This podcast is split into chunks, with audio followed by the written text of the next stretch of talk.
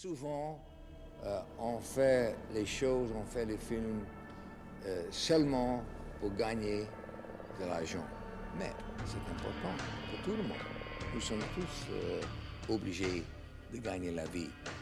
Mais je crois que c'est possible au cinéma de faire un film artistique, aussi de faire un film qui peut gagner beaucoup d'argent.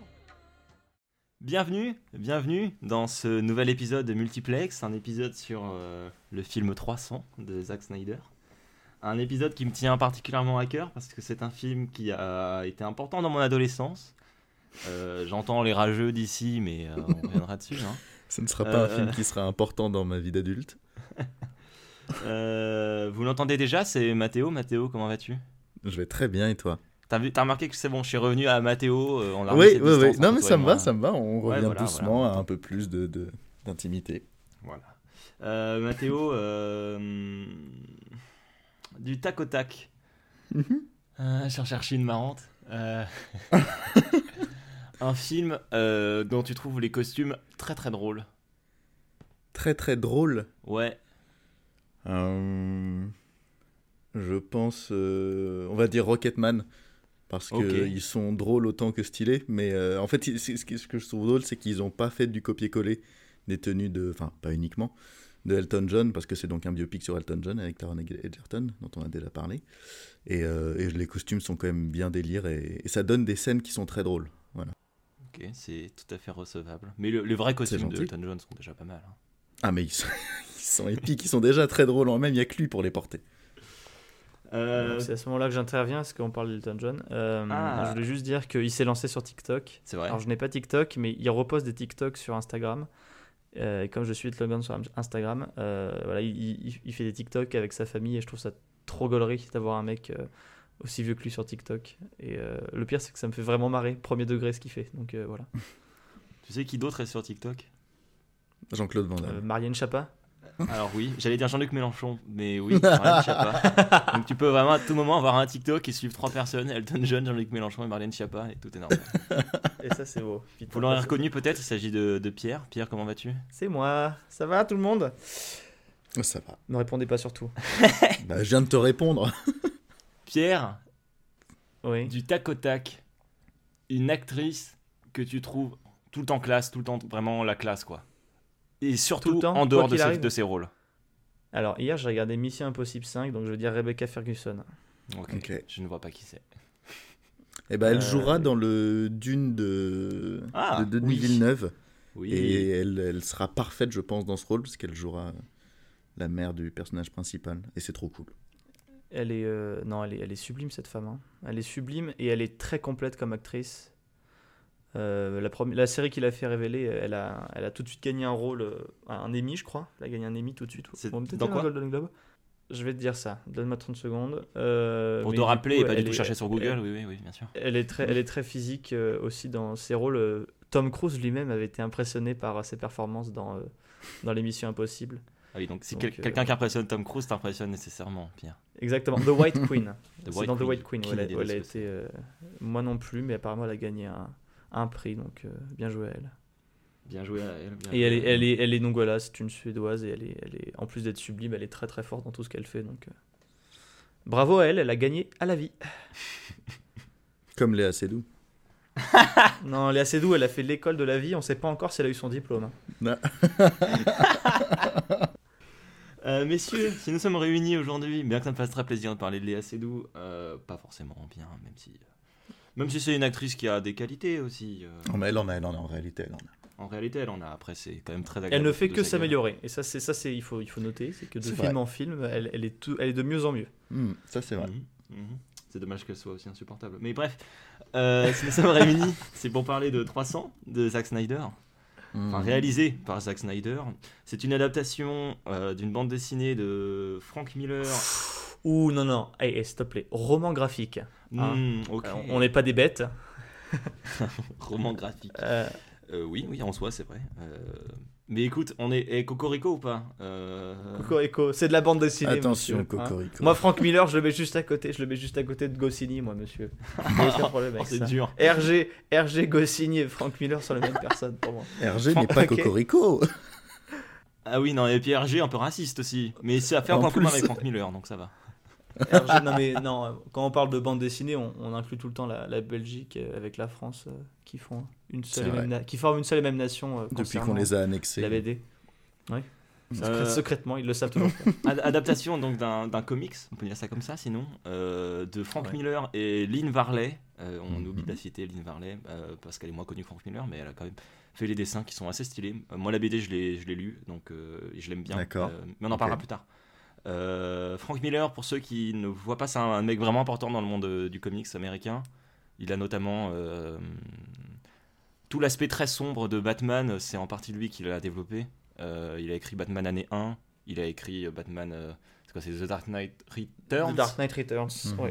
Euh, qui sont euh, les sources d'inspiration notamment de Nolan hein, pour ses, ses films euh, The Dark Knight. Et de Zack Snyder aussi. hein, pour, Et de euh, Zack Snyder pour son adaptation plus récente, enfin pour son Batman versus Superman c'est vrai. que j'espère on, on traitera dans, dans un multiplex un jour, mais plus tard parce qu'il est long et, et tu Ah. tout simplement.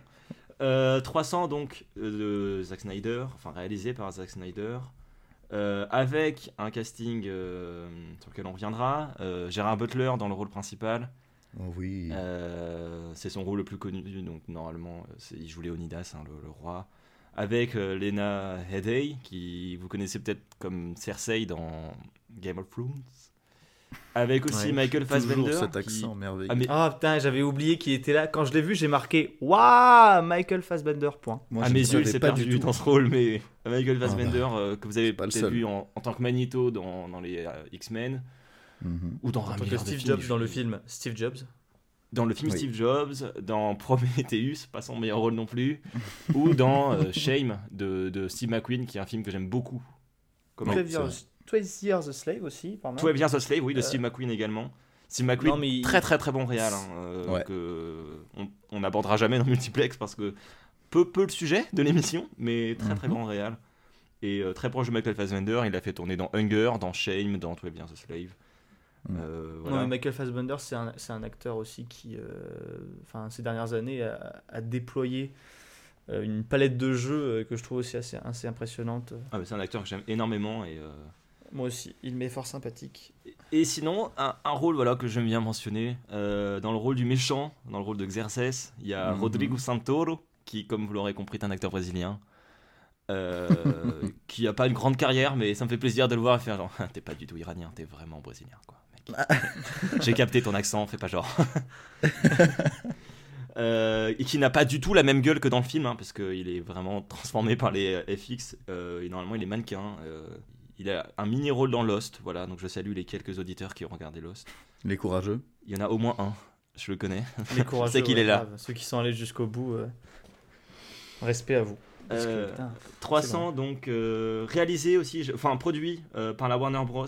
J'ai noté ça parce qu'il y a une vanne d'actu à faire, mais j'ai la flemme de la faire, donc euh, voilà, vous faites les, les liens entre vous sur l'actualité de la Warner Bros. Et la Warner Bros, et c'est trop des vilains parce que ils veulent sortir tous leurs films euh, nouveaux, pas au cinéma, mais en même temps sur les plateformes. Et c'est pas bien parce que ça tue l'industrie. Voilà. Ouh, les vilains pas beaux. Gros, en vrai, je suis pas c'est pas cool du tout, mais voilà. Non, non, c'est pas bien du tout, mais ça, c'est surtout nul comme expérience ciné. hein. grave, euh, tu veux sortir, tu sors pas d'une sur, sur, sur une tablette. euh, va te faire Bah foutre, non. en fait, euh. ça suffit quoi. Euh, messieurs, qu'est-ce que vous avez pensé de 300 Je me tourne vers Pierre. Je commence souvent par Mathéo, donc je vais commencer par Pierre, une fois n'est pas coutume. Pierre, quelle est ta relation avec 300 et qu'as-tu pensé euh, du film en le revoyant pour l'émission? Alors, 300, euh, moi j'avais découvert le film euh, au collège, hein, je crois. C'était. Euh, je l'ai vu, je me souviens qu'il était passé à la télé, qu'on l'avait enregistré, parce que tout le monde en parlait. C'était un truc qui avait un peu marqué les, les esprits euh, lorsqu'il était sorti en 2006. Et comme j'étais trop jeune pour le voir à l'époque, selon mes parents, j'ai dû attendre un peu. Euh, je l'ai vu la première fois, et donc je ne l'avais jamais revu avant hier soir, où j'ai regardé le film pour la mission.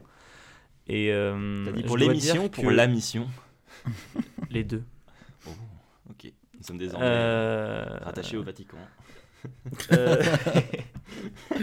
euh, et euh, comment dire, je, c'était un film qui est marquant, quoi qu'on en pense, quoi qu'on en dise, parce qu'il y avait énormément de plans, alors que ça fait presque plus de 5 ans que j'avais pas vu le film, et vraiment, quand je dis pas vu le film, c'est j'avais rien vu du film, quoi.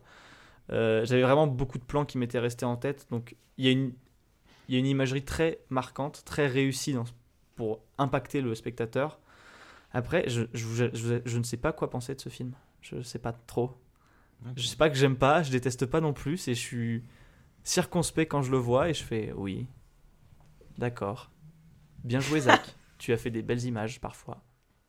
Voilà. Ouais, des très jolis fonds d'écran pour nos ordinateurs. Mathéo, je te sens Oui. un peu taquin. Qu'est-ce que tu as pensé Ah. de... Quelle est ta relation avec 300 et qu'est-ce que tu en as pensé en le voyant pour l'émission? Alors, euh, c'est terrible parce que j'ai l'impression que je vais devenir le mec qui n'aime rien. Et c'est pas vrai. C'est pas vrai, je vous assure, j'aime beaucoup de choses et, et j'ai- j'aime bien. euh, Mais tu leur dois aucune justification. Je savais tellement, Oh. je sais tellement ce que tu vas dire sur ce film, j'ai tellement hâte. J'aime bien le cinéma, vraiment, j'aime bien le cinéma d'action, ça m'éclate. Je suis heureux quand je vois des films. Mais là, euh, là, là, j'ai, euh, presque envie de vous dire que j'ai détesté. Alors j'en rajoute un peu pour, euh, Oh là là. pour, l'ambiance et tout, mais euh, non, j'ai vraiment pas aimé. J'ai vraiment pas aimé, euh, je me suis fait chier. Wow. Je me suis fait chier. Alors, alors, surtout, pardon, je vais commencer par dire que je n'avais jamais vu le film avant.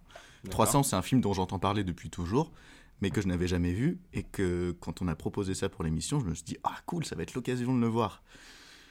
Ah, au bout de vu- 20 t'as- minutes, je me suis vu la dit, suite, non ah. J'avais vu, ah vu oui, la si, suite oui, j'avais vu la Enfin, suite. la suite ouais, qui est un préquel, a- je crois, non Ouais, qui, enfin, qui, a un, qui a un préquel qui se déroule pendant, qui est après, enfin bref. Non, c'est très oubliable, je me souviens pas du tout. Euh, Mais donc voilà, donc j'ai découvert 300 et alors là, je me suis fait chier, je j'ai pas compris l'intérêt. Euh, bah non, je- je- j'ai clairement, je suis passé totalement à côté du film. Ah. J'ai l'impression de revivre un. Alors, on peut le dire vaguement aux auditeurs sans trop rentrer dans les détails, mais il y a un épisode qui a été perdu, qu'on a enregistré, qui n'a pas fonctionné. Ah oui, c'est vrai. et euh, dans cet épisode, j'étais le seul à avoir aimé le film. Euh, et j'ai l'impression pour des raisons, ça, pour le coup, c'était pour des raisons valables. C'était Oui. une vraie daube. C'était vraiment mauvais, quoi. Objectivement, c'était pas bon. Euh, Objectivement, Ah, bah, oui, mais bon. Objectivement, c'était pas bon et je respecte complètement le ressentiment sur un film et, et subjectivement, euh, je peux comprendre qu'on ait de l'affect pour des trucs qui soient mauvais, mais qu'on ait démonté le film, c'est parce qu'on on l'a vu avec un regard peut-être critique et en l'occurrence, on va dire le titre, Kickboxer avec Jean-Claude Van Damme, n'est pas un bon film. Non, Pour des objectivement, raisons, je mais pour comprends, plein de raisons. Van Damme, quoi. Et Van. Damme n'est pas une raison, pas plus que Si. Gérard Butler ou Michael Fassbender ou n'importe quel autre casting qui viendrait. Si, Normalement arrête, sauver parce que un si on met Daniel Craig ou Harrison Ford dans un film, t'es complètement gaga. Donc, euh, Pas du tout. Et objectivement, quand on en parlera, quand les choses sont de la merde, il faut le dire. Et là, en l'occurrence, moi, j'ai pas, j'ai pas du tout. le pas du tout était si peu convaincu, pas du tout. euh, mais bien parce sûr, qu'il mais parce qu'il faut, culti- il faut, il faut cultiver le mythe. Non, ça non. Il faut cultiver le mythe du, du, du, du cow-boy envahisseur. Mm. C'est important. J'arriverai à faire passer ce film comme un. Vous savez, c'est ces classiques a posteriori. Ou des années plus tard, tu te dis, mais c'est extraordinaire! Tout le monde est passé à côté au moment où c'est sorti. Et moi, je serais là, je dis, oui, je vous avais dit! Non, ça viendra, ça viendra. Ce sera en fait, ce sera un peu le Citizen Kane de son époque. Oh la vache, non Le mot est lancé. non Le mot Oh est dit. non. C'est posé. Rendez-vous, suis rendez-vous dans, je sais pas, 50 ans. Je vous attends. Dans 10 ans, peut-être, même. Non, je vois Ouais, sur la large. place je des vois grands large. hommes Ouais, Voilà. Ouais, Je dirais, ouais. Très vieux, mais, euh, mais je vous attends. Écoutez, messieurs, euh, ça va être un épisode intéressant parce que moi, je j'aime bien 300. Voilà, c'est dit. Mhm. D'accord. Euh, ma relation avec le film, elle est assez intéressante. Je, je me souviens quand il est sorti.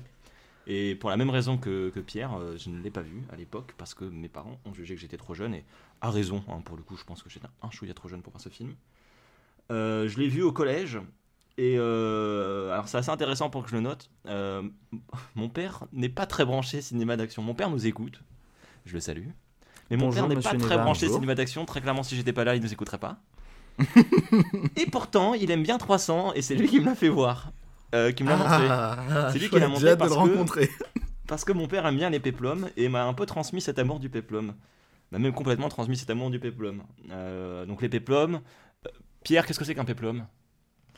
Un péplum, c'est un film euh, qui prend, dont l'action prend lieu dans la Grèce antique ou dans la mythologie antique, donc à savoir plutôt grec ou romain la plupart du temps. C'est un très bon résumé. C'est un genre qui a très très bien marché dans les années 60. Et euh, ponctuellement, il y a des films qui ressortent et qui font écho à ça. Euh, euh, Mathéo, est-ce que tu peux me donner un exemple au hasard avec Russell Crowe et réalisé par Ridley Scott? Oh non Non, alors vous savez quoi? Je suis dégoûté qu'on parle de ce film-là parce que j'avais prévu une super vanne, mais je savais qu'elle allait pas passer parce que ça impliquait qu'on ne parle pas du film jusqu'à la fin de l'émission. D'accord, le film dont je parle c'est Gladiator. Voilà, si vous l'avez pas vu, c'est un très très bon peplum moderne.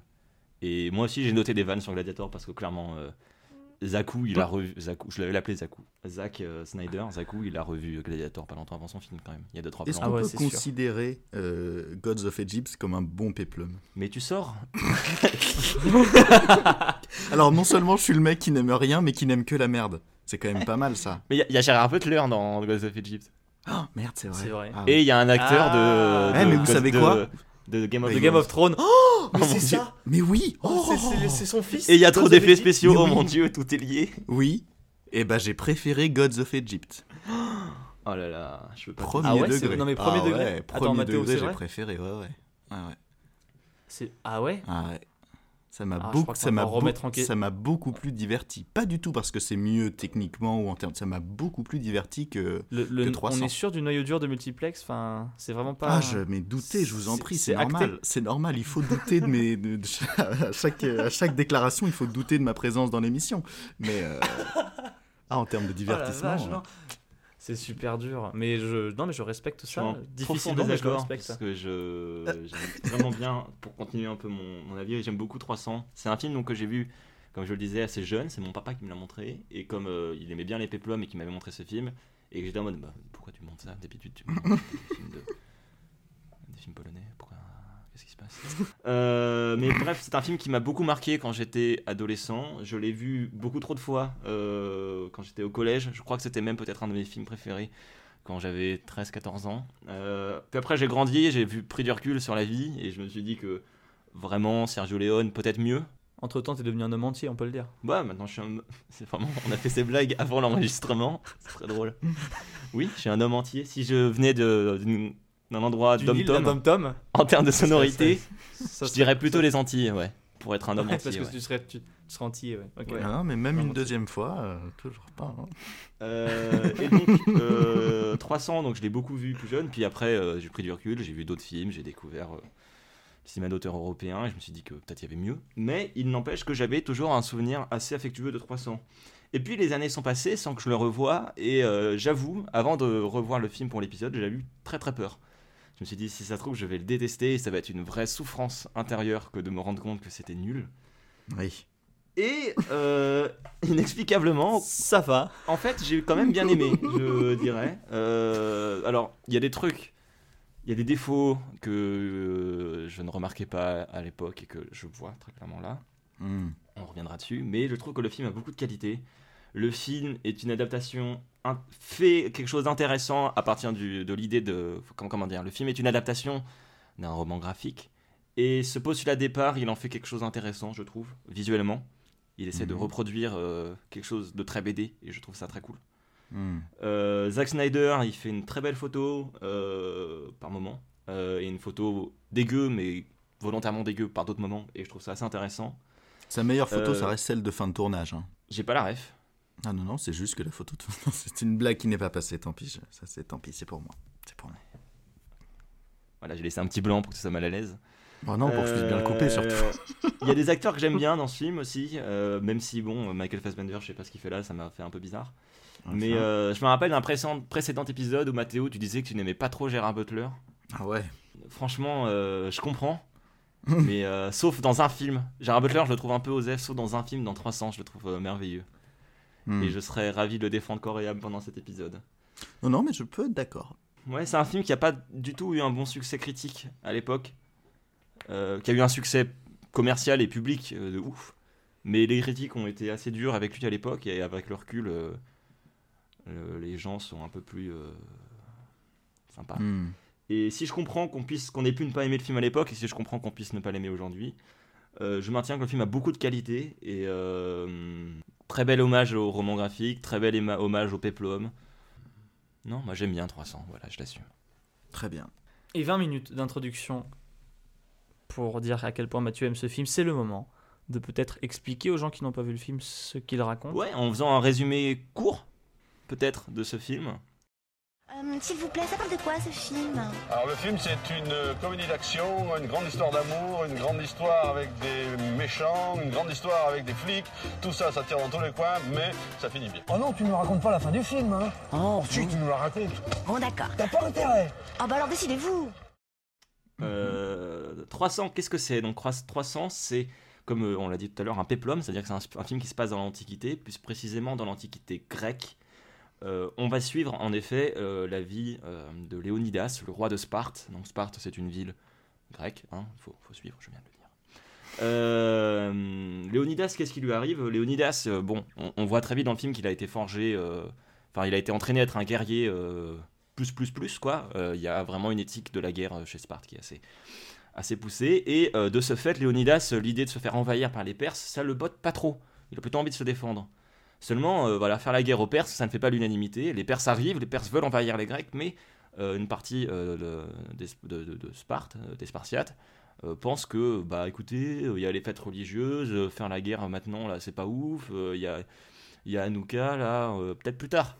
Léonidas, lui, il est trop chaud. Alors ce qu'il fait, c'est qu'il arrive malgré tout à mobiliser quelques hommes, 300 précisément, une sorte d'armée privée. Comme ça, il a officiellement Ah, pas c'est envoyé pour l'armée. ça le titre Et ouais, c'est d'où le titre exactement. Ah Il arrive à mobiliser 300 hommes Sparte, spartiates, 300 spartiates qui sont quand même chauds pour aller faire la guerre. Et euh, il part affronter les Perses. Léonidas, il, il sait que 300 contre des milliers, voire des millions de soldats perses, ça ne le fera pas assez. Donc il a une stratégie.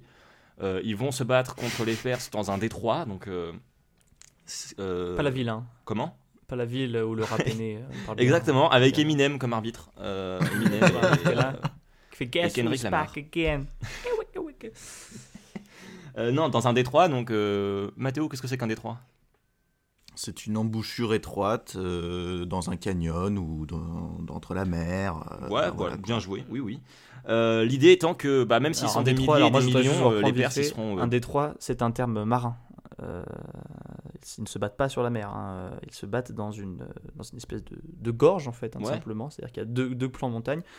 Voilà, donc à tous nos amis euh, marins et fans de sport nautique, désolé, détroit n'est pas le terme approprié. Ils les affrontent dans une gorge, gorge. si tu veux, titre by the way. Euh, puisque l'idée étant, euh, comme on est dans une gorge, le chemin est plus étroit, et donc même s'ils sont des milliers, il y en aura... ce sera beaucoup plus simple de les, de les, de les attaquer vague par vague, même en étant 300. Euh, le film va suivre donc Léonidas et son armée euh, contre les soldats perses. Euh, dans l'armée, on peut noter donc la présence d'un capitaine très très fidèle qui est venu avec son fils. Fils qui mourra pendant, un moment du film, ce qui déclenchera une colère noire du capitaine. Euh, scène intéressante que, sur laquelle on reviendra sûrement dans la dernière partie. Dans l'armée privée, il y a aussi Michael Fassbender. Donc le personnage s'appelle Stelios, mais on va vraiment l'appeler Michael Fassbender, ça sera plus facile. Euh, à qui les cheveux longs ne vont pas très très bien, mais, mais qui fait. Ah bah, J'ai cru voir un mauvais cosplay de Jésus tout le long du film, hein, par contre. Oui, absolument. Euh, et le film, d'un autre côté, va se focaliser sur un autre personnage, la, la femme de, Léoni- de- de Léonidas, la reine, donc qui est jouée par euh, Lina Headey, donc Cersei dans, dans Game of Thrones, qui essaie désespérément de convaincre l'Assemblée Sparte, spartiate, l'Assemblée de Sparte, ça marche, le Sénat, le Conseil, j'ai pas d'autres synonymes, euh, que euh, ça serait bien d'aller faire la guerre euh, comme son mari l'a dit. Euh, pour ce faire, elle va notamment devoir essayer de négocier avec un personnage que j'ai surnommé Darmanin, puisque c'est un personnage qui use de son pouvoir politique pour obtenir des faveurs sexuelles, exactement comme notre ministre de l'Intérieur. Ce n'est pas de la diffamation, c'est prouvé par la loi, il a assumé, donc on peut le dire. Personnage qui va effectivement dire à la reine Ok, je veux bien te défendre, mais faisons l'amour. Euh, c'est un viol. C'est une scène qui m'a un peu choqué euh, adolescent et qui d'ailleurs m'a- me choque toujours assez.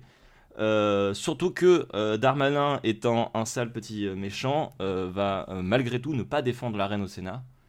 Euh, Parce qu'il est corrompu. Parce qu'il est corrompu, exactement, il est corrompu par les Perses. Ça se Darmanin, saura finalement. Je pense, je pense que c'est euh, c'est peut-être un. Là, moi, je vais faire de la diffamation. Non, je rigole. non, mais Est-ce que, est que ça indique des choses sur notre ministre? Je ne sais pas. Je ne sais pas, en tout cas, euh, il ne va pas la défendre, mais on va finir par savoir qu'il est corrompu, et ça va finalement complètement détruire son argumentation anti-guerre. Et lui coûter la vie. Euh, si bien qu'à la fin, euh, les, Perses, euh, le- les, les Perses seront dans la merde, puisque les, les Spartiates voudront bien mobiliser leur armée officielle. Un an plus tard. Plus tard, effectivement. Euh, Un néanmoins. an plus tard. Un an plus tard? Un an. Ah, c'est un an. Oui, oui, quand bah, c'est le mec qui raconte l'histoire, là, Faramir, là, il. Il, euh, il dit bien, euh, à la fin, il finit vraiment tu sais, son gros speech à la, à la Aragorn dans le Seigneur des Anneaux, là. Ouais. où il fait Et maintenant, un an plus tard, je suis à la tête de 30 000 Grecs, dont 10 000 Spartiates. Et je fais Un an? Un an pour aller à la plage, les mecs Vraiment? Ils n'avaient pas le TGV, les mecs. euh, Faut le temps Ils n'avaient pas de déplacement. 49.3, hein, tu sais, c'était une vraie démocratie. hein, Il fallait, fallait voter, fallait discuter, fallait voir avec les syndicats. euh, C'était long. hein. C'était donc un Oui, épisode très politique. Ah oui, oui, oui. Euh, euh, néanmoins, néanmoins, vous comprendrez bien que en mobilisant l'armée au bout d'un an, euh, pour les 300 Spartiates, ça a été compliqué. Effectivement, euh, ils mourront en martyrs. Alors, après s'être battu, vaillamment, hein, c'est le cœur du film, hein, le- les, combats des, Spartiates. Puisqu'en effet, pendant la bataille, Léonidas va rencontrer un, homme qui se présente comme un- originaire de Sparte, mais ayant fui la ville et sa politique un peu difficile avec les handicapés. Euh, politique eugéniste, hein, vraiment, on tue les bébés difformes. Euh, et qui dit Oui, euh, mes, parents ont fui Sparte, mais je veux défendre l'honneur de Sparte. Léonidas va lui dire Oui, oui, mais tu es bossu et tu ne sers à rien de mon armée. Et il va faire D'accord, je vais désormais vous trahir en expliquant aux Perses un autre chemin qu'ils peuvent prendre pour vous prendre par derrière et vous niquer. Les Perses, de leur côté, bon, il y a un joli festival en termes d'armée, enfin, il y a des costumes assez originaux, et on, on voit notamment, on rencontre notamment pendant le film Xerxès, donc le roi des Perses, qui est couvert de d'un nombre assez conséquent de piercings, hein, et qui, à deux reprises dans le film, essaiera désespérément de convaincre Léonidas de se rendre, mais ça ne servira à rien. Euh, Léonidas étant euh, Un homme libre. un peu arrogant et surtout très très déter. Euh, Léonidas mourra en, en- en héros, en martyr, mais avant de mourir, il arrivera quand même à blesser Xerxès et à le faire saigner, ce qui causera la, la- la- certaine remise en question de la part du, du- du- du- du roi euh, perse, puisque celui-ci se prend pour un dieu vivant, mais qu'est-ce que c'est qu'un dieu qui saigne? Sinon, peut-être un mytho, hein, voilà. Euh, et le film se termine, comme tu le disais, par euh, un superbe pardon, discours euh, d'un- des soldats rescapés euh, Du seul soldat de cette expédition qui harangue les foules dans une de ces scènes. Donc, tu parlais de Aragorn euh, dans, dans, dans Le Seigneur des Anneaux. On peut parler aussi de Mel Gibson dans Braveheart. Vous savez, donc ces scènes où le mec euh, harangue la foule. Ou de Théoden dans Le Seigneur des. Anneaux. Ou de Faramir dans Le Seigneur des Anneaux. Non, mais rien, dans Le Seigneur des Anneaux, il y a 40 fois cette, la scène où il y a un chef des armées qui fait un long discours avant, avant une bataille, euh, plusieurs fois, dans les plusieurs films. donc, euh, Et Ce genre de scène, je ne a- peux m'empêcher de me dire qu'il y a forcément un mec au fond qui ne suit pas. qui n'entend Mais pas. bien sûr. Et, et Ah non, c'est mais là, c'est encore plus flagrant à la fin. Ils sont 30 000. Quand tu vois, quand, t'as un- quand après, donc, au début, t'as l'impression, ouais, ils sont encore en, en petit groupe euh, et tout. Et à la fin, la caméra se lève, tu vois vraiment, il y a. il y a- Enfin, c'est euh, c'est le, live aid euh, de Wembley euh, avec euh, tous les trucs. Il y a 40 000 personnes derrière. Et tu te dis, il y a un grand silence, mais c'est sûr, personne ne l'entend. C'est sûr, bah, au fond, à côté de lui. Au fond, le mec, il est en mode Pourquoi on n'attaque pas Grave. Bah, D'ailleurs, ça se trouve, enfin, vu le nombre de personnes, le mec au fond, il a juste pas encore mis ses sandales, il est pas prêt. Enfin, euh, Mais il comprend pas pourquoi il est là. Lui, il a suivi ses potes. Il dit pourquoi Ouais. lui, il est en after, il sait pas. ouais. C'est pas un festival, je comprends pas. C'est passe quoi Euh, voilà, donc un résumé que j'ai essayé de faire plus concis que nos derniers résumés. Je ne sais pas si c'était suffisant. Euh, mais je pense qu'on peut passer du coup à la dernière partie, peut-être la partie discussion. Non monsieur, euh, vo- vo- votre action sur le film. C'est vraiment un film métaphysique, expérimental, Ça va très très loin, peut-être trop loin pour certains. beau, touchant. euh, Enfin, c'est un film qu'il faut digérer quoi. C'est scandaleux Pierre, pour cette dernière partie, je me tourne vers toi. Pourquoi, pourquoi toi d'abord? Simplement parce que je n'ai pas encore envie d'entendre Mathéo détruire ce film. euh, ça fera mal à mon petit cœur. Donc je me tourne en premier vers toi, euh, Pierre, même si je sais que Mathéo, tu es là, tu es juste derrière. Pierre, pourrais-tu nous en dire plus sur ton avis sur 300 et notamment sur la photographie dont tu parlais tout à l'heure? Euh, ouais, alors je me suis dit. Alors j'ai un problème parce que je trouve que esthétiquement le film est très inégal. C'est-à-dire qu'il y a. Il faut saluer un truc, c'est qu'ils ont quand même fait un film qui ressemble à aucun autre film. C'est-à-dire que. euh, Il y a des images qui restent en tête. Euh, au début, quand on voit tout l'entraînement de Léonidas jeune, euh, moi, le moment où il tue le loup, il y a un loup, hein, donc à un moment il se retrouve seul dans la, dans la forêt, etc. Et il tue un loup. euh, en utilisant en fait la même technique euh, que qu'il va utiliser contre les Perses, à savoir euh, il se met dans une dans une espèce de petite euh, crevasse où il est seul à pouvoir passer et le loup du coup se coince et il arrive à euh, tuer le loup en, en le piégeant. C'est ce qu'on Et, appelle euh, un, en fait un fusil de Chekhov ou une préparation paiement. plus long. Bref. Ou alors l'utilisation Euh, d'un détroit en, en termes maritimes. en termes techniques. On a ouais. dit que c'était une gorge. Et euh, écoute, tu fais pas de la via ferrata sur un détroit. Par contre, dans une gorge, oui. Donc c'est une gorge. On peut faire de la via ferrata. Euh, Faire de la via ferrata et dans en fait, il y, a des- y y y a plans qui restent en tête. Le moment où il tue le loup, où c'est, en- enfin, on voit que l'ombre du loup qui se fait transpercer. Je sais pas, il y, a- il y a une imagerie qui est très travaillée. Alors on aime, ou on n'aime pas. Euh, mais ils ont, ils ont vraiment pensé leur- leurs images pour être ultra graphiques, qui parfois rappellent un peu les, les- les gravures, enfin les- pas les gravures, les, les peintures qu'on avait sur les vases grecs. Euh, parfois ça rappelle un peu ça, parfois c'est des vrais hommages à la peinture euh, de la Renaissance et du XVIIe siècle euh, qui refaisait, enfin, qui refaisait hommage à l'Antiquité. Et donc on- il y a plein de citations artistiques dans le film, sou- souvent dans les plans larges, hein, quand c'est des plans Bah, près, il y a- juste... y a- pour aller ton la- sens, il y a une scène où il y a une tempête et donc les, les- les bateaux euh, Ouais. perses au, au loin euh, se, se coulent. Et euh, vraiment, la façon dont les vagues sont, sont là, etc., ça fait vraiment Renaissance ou ça fait vraiment même. Ça euh, fait vraiment tableau. ça fait vraiment. Bah, même, Moi, j'ai a- pensé au radeau de la Méduse hein, en voyant la, la scène, euh, sincèrement. C'est tellement. Turner. Ouais, ouais, un peu, tu vois. Mais vraiment. Non, mais c'est sûr. Euh, Mais euh, il y a aussi, on peut penser dans des trucs comme ça, il y a la scène de l'oracle, où à un moment, donc, euh, Leonidas va voir les oracles pour, euh, pour avoir euh, l'autorisation de partir en guerre au début du film. Ah, et donc, il y, a une, y a une scène où une jeune fille est possédée, enfin, on fait croire qu'elle est possédée alors qu'en vrai, elle est juste Drogué. droguée, je pense. Oui. Euh, et donc, il y a toute une scène où elle danse Ah, avec euh, des hein. draps très fins euh, au ralenti et c'est magnifique et ça rappelle vraiment des poses qu'on peut voir par exemple dans la Vénus de Milo avec un drapé très fin etc et enfin je trouve que vraiment il y a une... Zack Snyder a pensé son film pour avoir des images qui impactent et ça fonctionne puisque comme je le disais au début j'ai des images qui me sont restées en tête de ce film là alors que j'y porte un intérêt euh, très limité Euh, et donc là, là c'est réussi. D'ailleurs, euh, pour la petite anecdote, la, f- la- la scène de l'oracle, pour avoir un tel effet, euh, ils ont tourné la scène sous l'eau en fait. Oh, D'accord. Donc elle, elle dansait sous l'eau et après numériquement ils ont enlevé tous les trucs là. Donc c'est pour ça qu'il y a un effet ultra flottant avec le ralenti et tout que je trouve très très réussi. Ça, c'est très Euh, intéressant. c'est une pure anecdote, j'étais passé à côté de ça. Ok. et euh, donc voilà, pour moi avant tout 300 si je trouve, euh, je sais, en fait je sais pas trop ce qui me plaît pas dans ce film, mais je, je voudrais vraiment dire aux gens que si vous voulez voir un film différent qui ressemble à rien, il faut regarder 300 parce que c'est vraiment un très bon exemple de, de quelqu'un qui a voulu créer une imagerie différente, quelqu'un qui a voulu euh, un peu euh, utiliser tous les moyens techniques qu'il avait en, à, à sa position, en, sa, en sa- dans sa position pour pouvoir euh, euh, créer une nouvelle forme de cinéma, une nouvelle forme d'image. Parfois ça fonctionne pas et ça vieillit mal parce que bah, on voit vraiment que c'est des pierres en plastique sur un fond vert. Mais il y a des moments très travaillés, comme la scène des bateaux, comme la scène de l'oracle, où ça donne des images qui impactent, qui fonctionnent, qui ont une esthétique très particulière que je comprends qu'on n'apprécie pas, mais qui sont quand même artistiquement euh, de très grande qualité selon moi. Et c'est pour moi la grosse force du film, Ouais. parce que bon, il n'y a pas de dialogue ultra touchant, euh, la musique, euh, je suis pas fan de comment elle est utilisée, mais l'imagerie et la photographie sont, sont des choses très travaillées et très maîtrisées par Zack Snyder, puisque c'est un truc qui à chaque fois il veille à beaucoup travailler dans ses films, et c'est quelque chose que j'apprécie beaucoup, puisque ce sont des films qui du coup restent en tête. Voilà. Hmm. Et tu parlais de, des moyens techniques, c'est peut-être un moment pour casser ça. Euh, c'est un film qui a une vraie prouesse technique. Euh, le film est quasiment entièrement fait sur fond vert. Euh, je crois qu'une des seules scènes qui n'est pas tournée sur un fond vert, c'est. euh, C'est la seule. Comment? Il y a une seule scène qui a pas été tournée sur fond vert. Ouais, c'est la scène avec euh, où les messagers euh, perses arrivent pour annoncer donc euh, bah, l'invasion future et ils sont à, che- à cheval. C'est la seule scène qui n'est pas tournée euh, sur fond vert.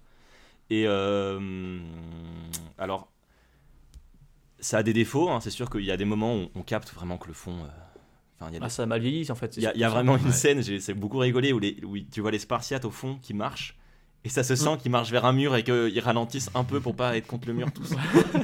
Euh, mais euh, le fait que le travail de la photo euh, fait qu'il y a un côté très BD, très euh, comics, et donc euh, en fait ça gêne pas. Au contraire, je trouve que ça crée un, un effet très intéressant. Le, même en fait la- la- l'absence, de, le problème des perspectives, du coup, euh, comme il y a cette photographie très bande dessinée, euh, c'est parfaitement accepté et ça permet de faire des trucs. euh, Enfin, il y a un jeu sur les lumières, sur la photo, euh, qui, est, qui est assez intéressant, je trouve.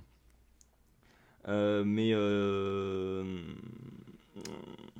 avant de développer, je vais peut-être me tourner quand même aussi vers Mathéo parce que je sais que je, je te sens d'ici trépigné. De donner ton avis plus en détail. Bah, si vous Ah, voulez. Il y a Martin Scorsese qui est arrivé. J'adore ce running gag. Mais, Bah, mais surtout, il est jamais parti, il est, il est toujours là. hein. On est Ouais, en voilà, en coloc. fait, on peut le dire. On, on voulait vous annoncer un quatrième membre dans l'équipe, c'est Martin Scorsese. Il est séquestré dans le studio Wow. depuis le début. Non, si vous voulez. euh, C'est si limité comme imitation à chaque fois. Ah, elle est, elle est pitoyable. En plus, ça wow. commence sur, c'est juste un mot. Waouh Euh, Non, si vous voulez, je peux pas du tout enlever tout- toute la prouesse technique de ce film. Euh, et Pierre a totalement raison de dire, parce que je le ressens de la même manière. J'ai encore des images en tête. Le film m'a marqué euh, par, son, par son imagerie ou par, ou par la- tous les efforts qu'il a déployés pour justement créer un nombre innombrable de scènes qui te marquent. Et ça, c'est fort. Ça, c'est fort parce que sur les deux heures de film, il y en a plein que je retiens où je me dis, euh, ok, c'est peut-être moche dans l'absolu, mais ça fonctionne. Parce que le problème, moi, le problème que j'ai avec ce film, c'est que euh, je le trouve euh, très insipide à cause du fait qu'il euh, s'efforce de reproduire la, sensation qu'on a en lisant le roman graphique. Or, ce sont pas du tout les mêmes, les mêmes médiums, et du coup, pour moi, il n'y a pas d'harmonie qui est créée entre les deux, en dépit de tout l'effort qui est déployé. Ça veut pas dire que c'est raté, techniquement, parce que du coup, le film a quand même coché tous ses, tous ses objectifs. Euh, mais moi, j'y suis pas du tout sensible. La, colorimétrie est quand même très linéaire. euh, ce qui est un- ce qui, en fait, tout ça sont des partis pris. C'est juste que ça me plaît pas. Mais le fait que la, colori, la colorimétrie soit très linéaire euh, sur chaque plan où tu as une ou deux couleurs, euh, trois, on va dire. euh, le Et non fait que 300. Oh, bravo, c'est Par habile. rapport au titre du film, je veux dire. Ah oui, c'est vrai. Oui, J'adore expliquer les vannes nulles. Ça, ça les rend Euh, plus nuls encore. Et puis surtout, moi j'avais l'impression de voir. euh, En fait, c'est vraiment la réflexion que je me suis faite, autant pour la vanne, mais c'est une réalité. C'est, c'est, c'est- c'est- J'ai l'impression d'être sur des fonds d'écran de, de, de, de- de Mac, où euh, voilà, tu as, beaucoup d'ombre pour planquer euh, toute la, je sais pas, la texture ou tout, le, tout l'intérêt de la chose. Ce qui fait que tu as beaucoup de plans qui sont très obscurs et donc pas forcément très lisibles. Euh, je sais que c'est censé renvoyer à tous les tableaux que vous avez évoqués, etc. Mais je trouve pas ça. Moi, ça me communique pas du tout les mêmes émotions que lorsque je suis devant le tableau en question. Donc, du coup, je me dis, mais j'ai pas envie de voir ça du coup euh, euh, au cinéma. C'est pas l'émotion que je viens y chercher, forcément. Et, et puis surtout, j'ai un problème avec l'histoire en elle-même. Les personnages qui sont, qui sont très plats et ultra interchangeables. Le fait que, et ça c'est un problème qu'on pourra me, me- me- me ressortir plus tard euh, contre moi, mais euh, le fait qu'il n'y ait aucun enjeu dans, dans ce film, tu sais comment ça va se finir, euh, tu sais... tu- du coup, tout- toutes les vagues d'efforts, toutes les, tout ce qui est censé être des pics de- de- d'action ou d'émotion ne m'ont pas du tout touché. Enfin, je suis vraiment passé à côté, du coup ça va être un, peu, un peu terrible, mais moi je, je- je suis passé totalement à côté de ce film. Voilà. Pour Après, réagir- euh, pour. Vas-y, Ouais, vas-y. Non, mais moi, le, le seul truc euh, auquel euh, je suis, euh, je trouve l'argument un peu fallacieux, euh, c'est, euh, mais comme t'es passé à côté de ce film, euh, c'est normal. Le, le fait qu'on dise tout ça pour ça, euh, c'est, enfin, c'est le but du film en fait. C'est euh, montrer euh, le sacrifice de trois personnes, de 300 personnes, enfin du coup un peu moins, mais euh, parce qu'il y en a quand même qui partent, les lâches. Euh, En vrai, ils sont 299, ouais. Il y a un mec qui fuit et. euh, non, non, ils sont plusieurs à partir. Puisqu'il Oui, en, vrai, en vrai, ils sont pas 300 déjà, ils sont plus, puisqu'il y a les, les- leurs potes, là, je sais pas d'où ils viennent, qui doivent défendre leurs arrières. Et les Ils sont rejoints ouais, par, les, par les Arcadiens, donc ils sont d'autres Les Arcadiens. Qui viennent les Les aider, Arcadiens mais qui sont pas du tout des soldats professionnels et donc sont moins utiles. ouais. Alors, mais- Ils- fuient pas à ou quand on leur demande leur métier, donc c'est pas des soldats. Ah oui. Non, ils sont potiers. euh, Ils sont potiers, boulangers, euh, borcherons. euh, Bref, et donc du coup, euh, moi je, je trouve que ce qui, ce qui fait. euh, essentiel. Van d'actu ou pas? Ah, c'est sûr qu'il n'y a pas un libraire hein, dans le dans l'armée. hein. J'ai vraiment envie de faire une imitation le- de Bigard là tout de suite. Je sais pas si. Non. Non. Non, Les non. décideurs Non, non, non. Et le, le- le fait qu'on. Enfin, le, le but du film, c'est justement de cristalliser un moment euh, héroïque de gens qui sont sacrifiés pour la liberté. Mhm. Ce qui me rappelle un peu un autre film. Oui, euh, qui, lui, me touche qui se plus. passe un peu de la même manière, parce que c'est sans doute mieux fait. Bah ouais. Euh, Et euh, non, écoutez, il faut qu'on parle de la ressemblance avec Gladiator. Il y a combien de plans qui citent Gladiator? Le moment où il est en train de rêver dans les champs de blé. Ah, le déjà. moment Alors, où euh, le dire, il regarde avec Le- émotion ces le moment où la mort de Léonidas est annoncée à sa femme, c'est une scène dans un champ de blé Hmm. qui ressemble vraiment au moment euh, où dans Gladiator, à l'inverse, euh, le personnage principal apprend la mort de sa femme. C'est on a l'impression que les deux plans se, font écho. Enfin, c'est assez, assez ouf. Oui. Après, c'est peut-être fait exprès, c'est peut-être un hommage, mais comme c'était sorti 6 ans avant, 7 environ, Gladiator, tu fais. Hmm. Ouais, non, ça fait un peu plagiat pour le coup.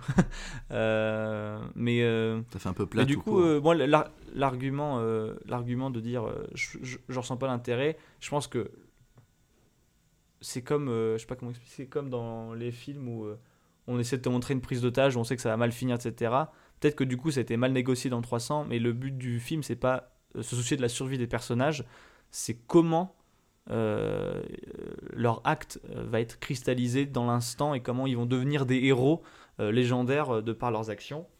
Et c'est pas absolument lutter pour une survie. Et c'était très rare dans le cinéma américain de l'époque surtout euh, de faire de tuer les héros. Si tu veux, mon problème, c'est que je ne je n'y pense pas comme un problème si le film arrive à m'emmener et à m'impliquer avec lui. Comme là, ça n'a pas été le cas, Oui. j'ai pensé au fait que c'était un problème parce que j'avais encore moins de raisons de m'intéresser à l'histoire, Mm. vu qu'il n'y avait aucun, aucun enjeu. Si le film parvient à, m'impliquer émotionnellement avec lui, alors là, je suis à fond. Je veux dire, euh, tu prends Rogue One, euh, par exemple, le Star Wars Rogue One, bah, je- je- pourtant, je suis beaucoup plus dedans. Oui, mais là, là, là, enfin, pardon, mais on peut pas. euh, On a tous, enfin, pour le coup, je sais que toi et moi, on a un affect très particulier avec Star Wars parce qu'on connaît ça depuis. Il y a, il y a l'aspect, on peut pas être complètement Bah, bah, objectif alors restons sur, euh, Gladiator. Gladiator, c'est le même principe. Ouais, ouais. Mais non, Gladiator, on sait. Non, la première fois que tu vois Gladiator, t'es pas certain qu'il va mourir. Ça se sent venir. quoi. Ça, tu le sens venir quand même. Mais ouais. Je suis Mais pas d'accord parce que c'est que- annoncé dans Gladiator, mais on on a quand même cet espoir de rédemption qu'il a avec la sœur de de Commode, puisqu'ils étaient amants, etc. On lui propose plusieurs fois de régner la ville. Enfin, on aurait pu avoir un happy end dans Gladiator. C'était totalement Ouais. plausible et annonçable et annoncé.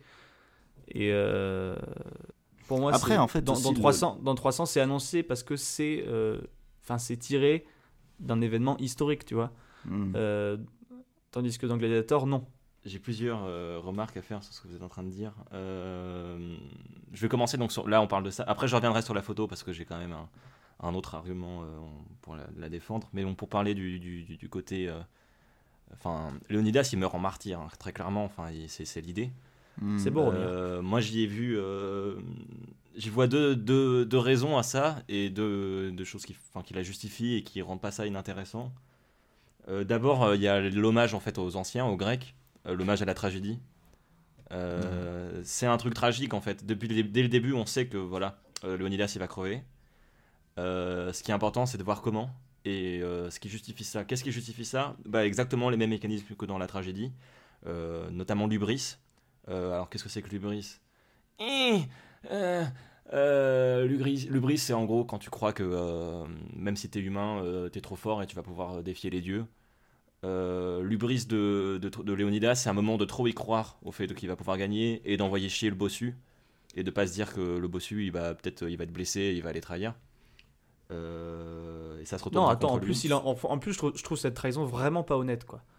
Oui, oui, ça, ça Euh, c'est qu'il- c'est- il- c'est il- horrible. Il est juste arrogant explique à ce moment-là, en fait. Complètement pourquoi. Ouais, non, il est pas du tout. Moi, je le trouve pas du tout arrogant. Je le trouve complètement logique. Je fais, c'est pas. Il, il explique pas qu'il veut pas qu'on l'aide. Il lui Non. dit, tu es. C'est pas que je veux pas que tu te mettes en danger. Je veux pas que tu mettes en danger les autres.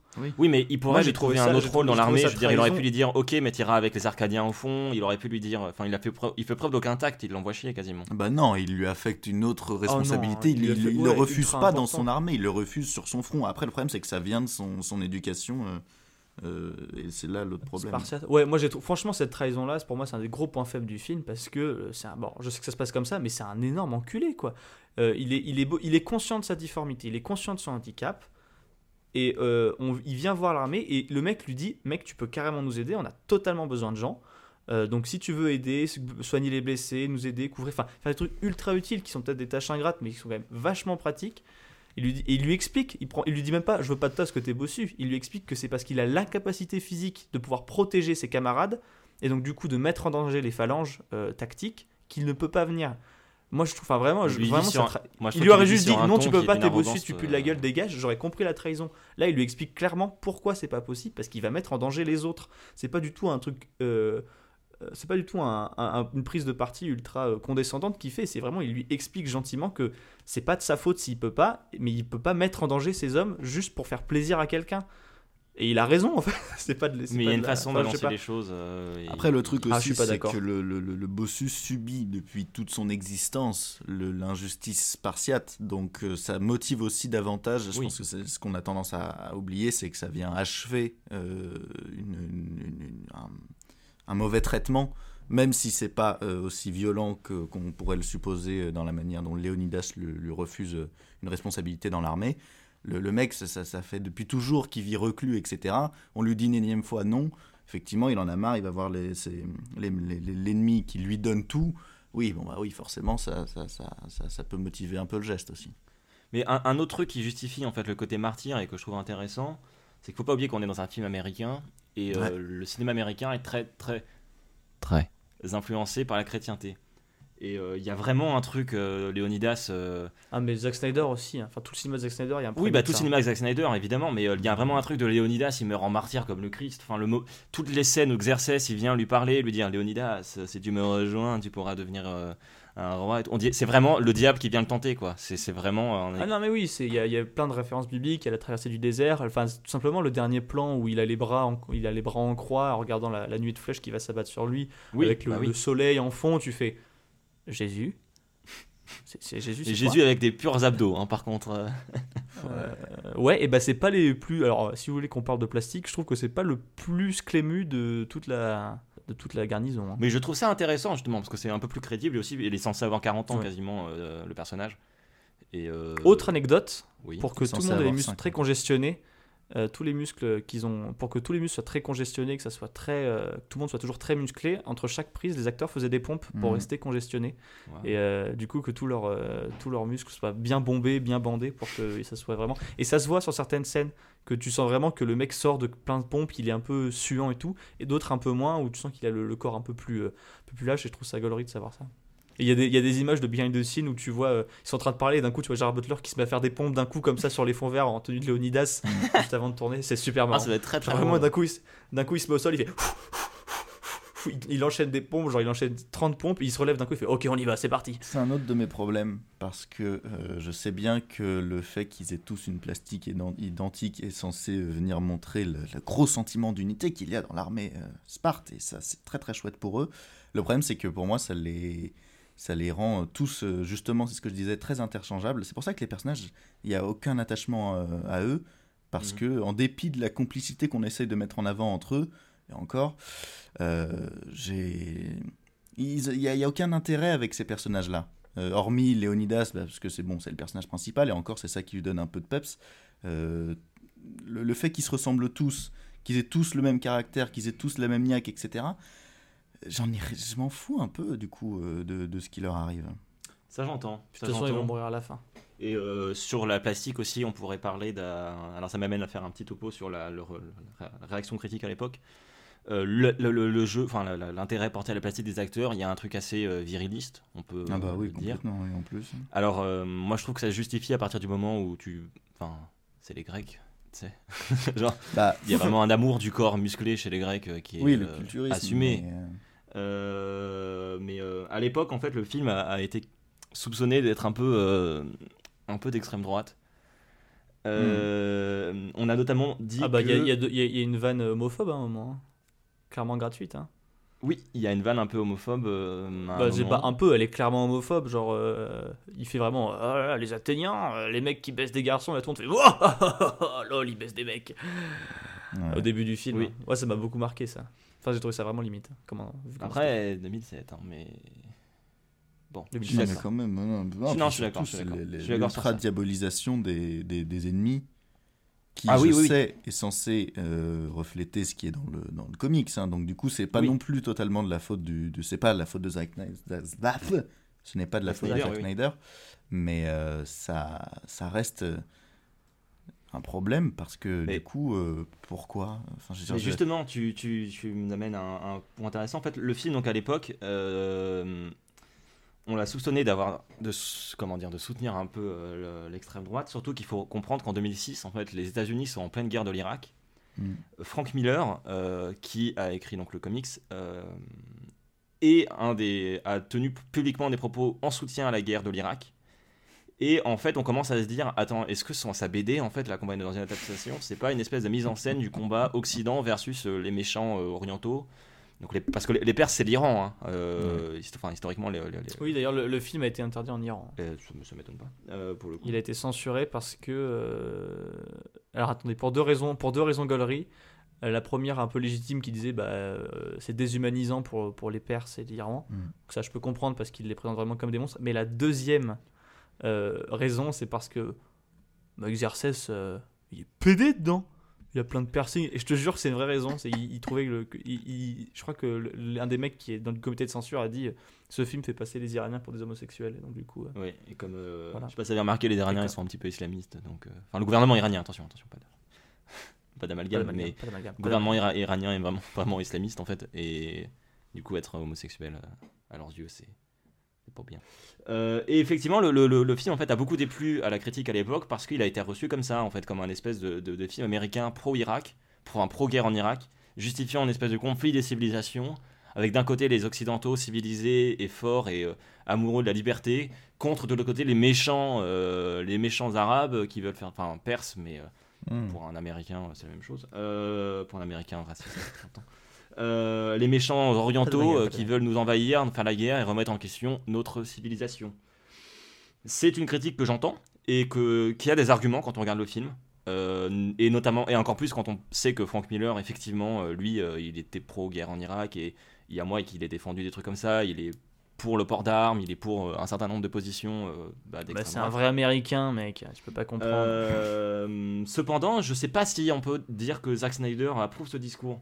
Dans le sens où le film, c'est aussi un, film qui a un discours sur l'indépendance, un discours sur la liberté euh, et un discours sur le courage. Euh, dans le film, euh, on peut décider de voir que le rapport au courage, c'est un truc viriliste en mode il faut s'entraîner, être musclé, ou ça peut être tout simplement un discours pour te dire bah, c'est en, de- en devenant, en étant courageux qu'on le devient. Ce qui pour le coup est simplement un discours sur la vertu et un, un discours pas forcément d'extrême droite. hein. Euh, la même manière, le discours sur l'indépendance, on peut le voir comme un truc pro-américain en mode euh, indépendance vis-à-vis des Arabes, ou on peut le voir comme un truc euh, anti-impérialisme. Parce qu'on a l'impérialisme perse d'un côté, qui veut absolument asseoir sa domination sur, tout le sur tous les territoires, et de l'autre côté, les, Grecs qui essayent de défendre leur indépendance de la même manière que, bah, que, que, de le faire tout un tas d'États postcoloniaux. Pour revenir sur la photo quand même, parce que vous, vous parliez des tableaux euh, inspirant la photo, il y a aussi quand même l'hommage direct à Frank Miller. Et là, c'est le moment où je peux parler de la BD parce que du coup, je l'ai lu. Et euh, Frank Miller, c'est un, un auteur de comics que j'aime vraiment bien, même si euh, voilà, euh, il, il vieillit pas très bien politiquement. Euh, c'est un auteur de BD que j'aime vraiment bien. Et euh, le côté too much des dessins, euh, ou le côté, les jeux d'ombre et de lumière, ça ressemble vraiment en fait au dessin de la bande, bande dessinée. Euh, Ouais, j'ai regardé des planches avant l'émission pour voir un peu de quoi, de quoi c'est inspiré. Et c'est vrai que euh, bah déjà le côté viriliste aussi, ça peut tout simplement être vu comme un- une adaptation euh, de la BD, puisqu'ils sont tous euh, en slip et très, très Ah musclés. oui, oui, dans dans la. BD, ils sont... Et dans la BD, c'est même plus parce que ce que fait Zack Snyder, qui n'est pas dans la BD, c'est que dans la BD, tout l'aspect euh, autour de la reine, c'est absent en fait. La BD ne se focalise que sur les hommes qui font la guerre. Et Zack Snyder a décidé de rajouter ce personnage de la reine qui va au Sénat essayer de défendre autre chose et en fait essayer d'être une femme forte malgré la condition qu'on lui impose dans sa société. Et je trouve ça pas inintéressant et assez cool. Et pour moi, ça c'est par exemple un- un- la preuve que, ou en tout cas un indice du fait que Zack Snyder, il est peut-être pas d'accord avec l'aspect euh, droitard de, de, de Miller. Oui, d'accord. Miller, il s'en fout de montrer des femmes Mm. fortes. Ok. Snyder, il, il y pense. Euh, Il y a la- la- certains plans m'ont rappelé Sin City aussi, par exemple. Je sais pas si vous l'avez vu, Oui, si, oui. qui est une adaptation d'une autre bande hein. dessinée de Frank Miller. Et c'est pas c'est pas un, hasard, je trouve. Enfin, je, Par Robert Rodriguez, non mais- De Robert Rodriguez, oui, Sin City de Robert Rodriguez et Ouais. de Frank Miller. Frank Miller a co-réalisé le film, Ouais. qui est une adaptation euh, de sa bande dessinée. Le premier, hein, le, le deuxième euh, n'a pas trop d'intérêt, donc on en parlera pas. Mais le, Ah le premier, euh, il y a ces plans pareils qui sont très euh, quasi cartoonesques, quasi too much, enfin complètement too much. Et, Le euh, point commun entre Sin City et euh, la suite de 300, la suite de Sin City et la suite de 300, c'est la présence d'Eva Green. Ouais. Oui. Donc, est-ce que mettre Eva Green dans une suite, ça la rend médiocre en fait, automatiquement? C'est un théorème que je propose. Voilà, réfléchissez. on, peut y, on peut y réfléchir, ouais.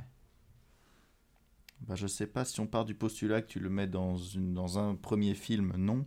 Ce serait juste quand elle est dans une suite que Non, ça juste dans un une problème. suite. Oui, tu essaies de défendre suite. Casino Royale, je te vois venir d'ici. euh, Oh non, même pas que, pas que. euh, Il y a plein de films dans lesquels je. Non, elle a plein de très films où elle joue très bien. Mais c'est une bonne actrice, euh, Eva Green, c'est pas de sa faute. Ah, c'est une, si- su- si c'est une, la suite de c'est une 300 est super actrice, mais c'est juste que dès qu'elle est dans un film qui est une suite, j'ai l'impression que c'est pas très bien. Peut-être. Donc est-ce qu'il y, a une- il y a une corrélation? Je sais pas. J'ai envie, j'ai envie qu'on y réfléchisse euh, ensemble plus tard. euh. Peut-être après l'émission. Ah, peut-être après l'émission, évidemment, évidemment. Je voulais juste le soulever là pour nos auditeurs aussi qui peut-être veulent réfléchir à ces choses-là. Parce que vous faites des Mathéo, choses euh, après l'émission. te- Quoi? Parce que vous vivez après en dehors de l'émission?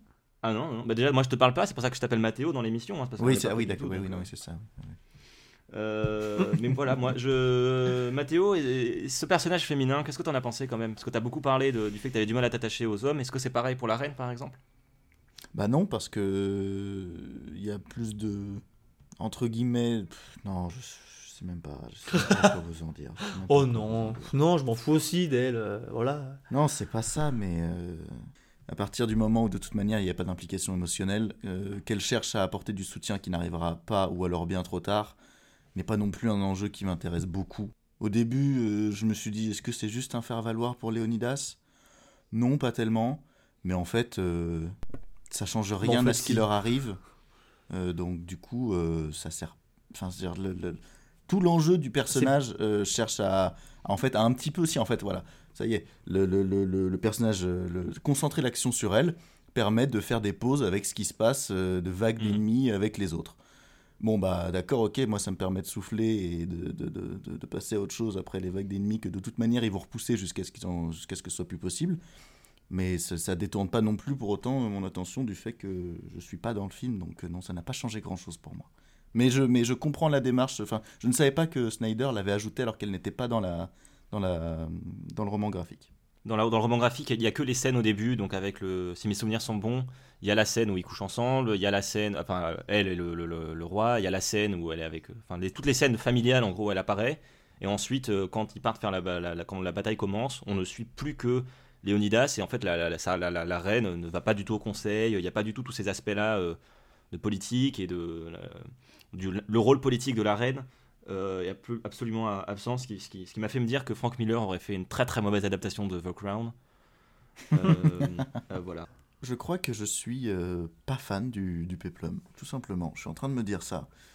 Ah ouais pas vrai, je suis- t'as aimé, je suis- Ghost of Je suis en train de réfléchir au fait que le seul, pas le seul, mais non, je, faisais la, je faisais la blague pour God of Egypt, mais ça ne compte pas. Euh, non, non, pour un vrai principe de Peplum, euh, la saison, euh, le livre 6 de Camelot prend totalement les codes du Peplum. Bon, bah je le tolère parce que. ça- Non, attends, oh, merde. C'est pas que je le tolère, hein, attention, c'est pas, Oh là c'est là. pas le bon terme. Dis pas du mal d'Alexandre Astier sur internet, t'es malade Euh, c'est pas que. Non, certainement pas moi. T'es fou, mec. C'est, euh, j'ai beaucoup plus de facilité à le regarder parce que c'est la continuité et une écriture qui est très différente, euh, même si ça en reprend les codes. Mais au-delà de ça, euh, Gladiator, j'ai aimé, mais c'est pas forcément ma cam. En fait, je, je crois que j'ai juste pas du tout le public euh, de ce genre de film. Ce qui Même les vieux, genre Jason pas- les Argonautes, ça te fait pas kiffer par exemple? Non, Ben Hur, Ben Hur, tout ça non plus. euh, euh, Spartacus. T'aimes pas les mecs en jupette? Bah non. Bah T'aimes non, parce pas que Kirk c'est, Douglas? c'est, c'est, c'est, c'est pas, euh, c'est pas une, une construction T'aimes pas de, Kirk de- Douglas? de- de T'aimes pas qui- Kirk Déjà, Douglas? déjà, c'est une construction de fiction qui est tout le temps la même. Et du coup, ça ne m'intéresse pas trop. Oh, Voilà. c'est pas vrai ça. Bah, c'est comme ça que je le ressens en tout cas. Du coup, euh, je suis toujours euh, méfiant et de fait, c'est très facile de me perdre sur un peuple. Ah, tu trouves que toutes les structures na- scénaristiques des Peplum se ressemblent, c'est vrai? Non, la manière de le mettre en, en scène et de le mettre en image, parce que de toute manière, c'est très limité parce que c'est censé représenter. C'est une époque qui est très marquée par les mêmes, le, le- le- le- le même principe. Donc du coup, c'est tout le temps Oui, la C'est même toujours chose. les mêmes hommages aux mêmes œuvres, etc. Ouais, voilà, c'est ça. Mais moi j'aime, enfin justement, moi je m'en lasse pas trop, mais je comprends que. Mais Après, c'est pas objectif. Hein. Ça, ça je, ce, ce principe-là de toujours reprendre les mêmes codes, je peux l'aimer par exemple sur des films de détectives, des films noirs. Mais c'est juste Oui. que le peplum ne me parle pas. Et comme ça a ce Ouais, problème-là, euh, je le prends de cette manière. Puis, Ok. euh, je crois qu'un, un- on peut le dire quand même maintenant, comme ça c'est, c'est fait. Gérard Butler, Mathéo. Franchement, Mm. franchement, Ouais. dans ce film, ça va. Allez là Non, mais après, là où il est vraiment bien, c'est dans la chute de la Maison Blanche. hein. Je l'ai pas vu. Je crois que c'est là-dedans. Il est dans un truc de président de la Maison Blanche. euh, Ouais, oui, Oui, non, c'est je- ça. ah non, C'est la une chute, blague, c'est parce la que- chute de la Maison Blanche, la chute de Londres et la chute de je sais plus quoi. c'est la trilogie des chutes. Voilà, c'est La ça. trilogie des chutes. Non, mais après, il y a, pas- il y a, pas la- il y a, il y a aussi. Il y a un truc, il y a la chute, et après, il y a What- White House Down avec euh, Jamie Foxx et Morgan Freeman. Mais c'est pas la même chose, je crois. Et ça a vraiment le même titre, et c'est vraiment sorti quasiment en même temps, et ça raconte la même chose. Moi, je voulais juste vous poser une question. Euh, un moment, ils viennent de se battre contre les immortels, et Leonidas, il mange une pomme. Elle sort d'où? Il l'a mise où? Ouais, je me suis posé la même question. Ouais. On est d'accord? A- Les immortels, donc, c'est l'armée d'hélice euh, des Perses. Et ouais, après la bataille, c'est il des mange une pomme, et je- hein. pareil, je me suis dit, mais, mais elle sort d'où? Je sais pas, pas, où écoute. est-ce qu'il la garde? J'espère qu'il l'a pas rangé, rangé dans sa couche parce que ça doit. Enfin, elle doit- je la mangerai pas avec autant d'appétit sinon, tu vois. Ouais, ouais, non. Bah, est- Soyons un peu innocents, elle était peut-être sur un arbre. Pas loin. Ou alors il a, il a Ah, chouré à un Perse, hein, si ça se trouve. hein.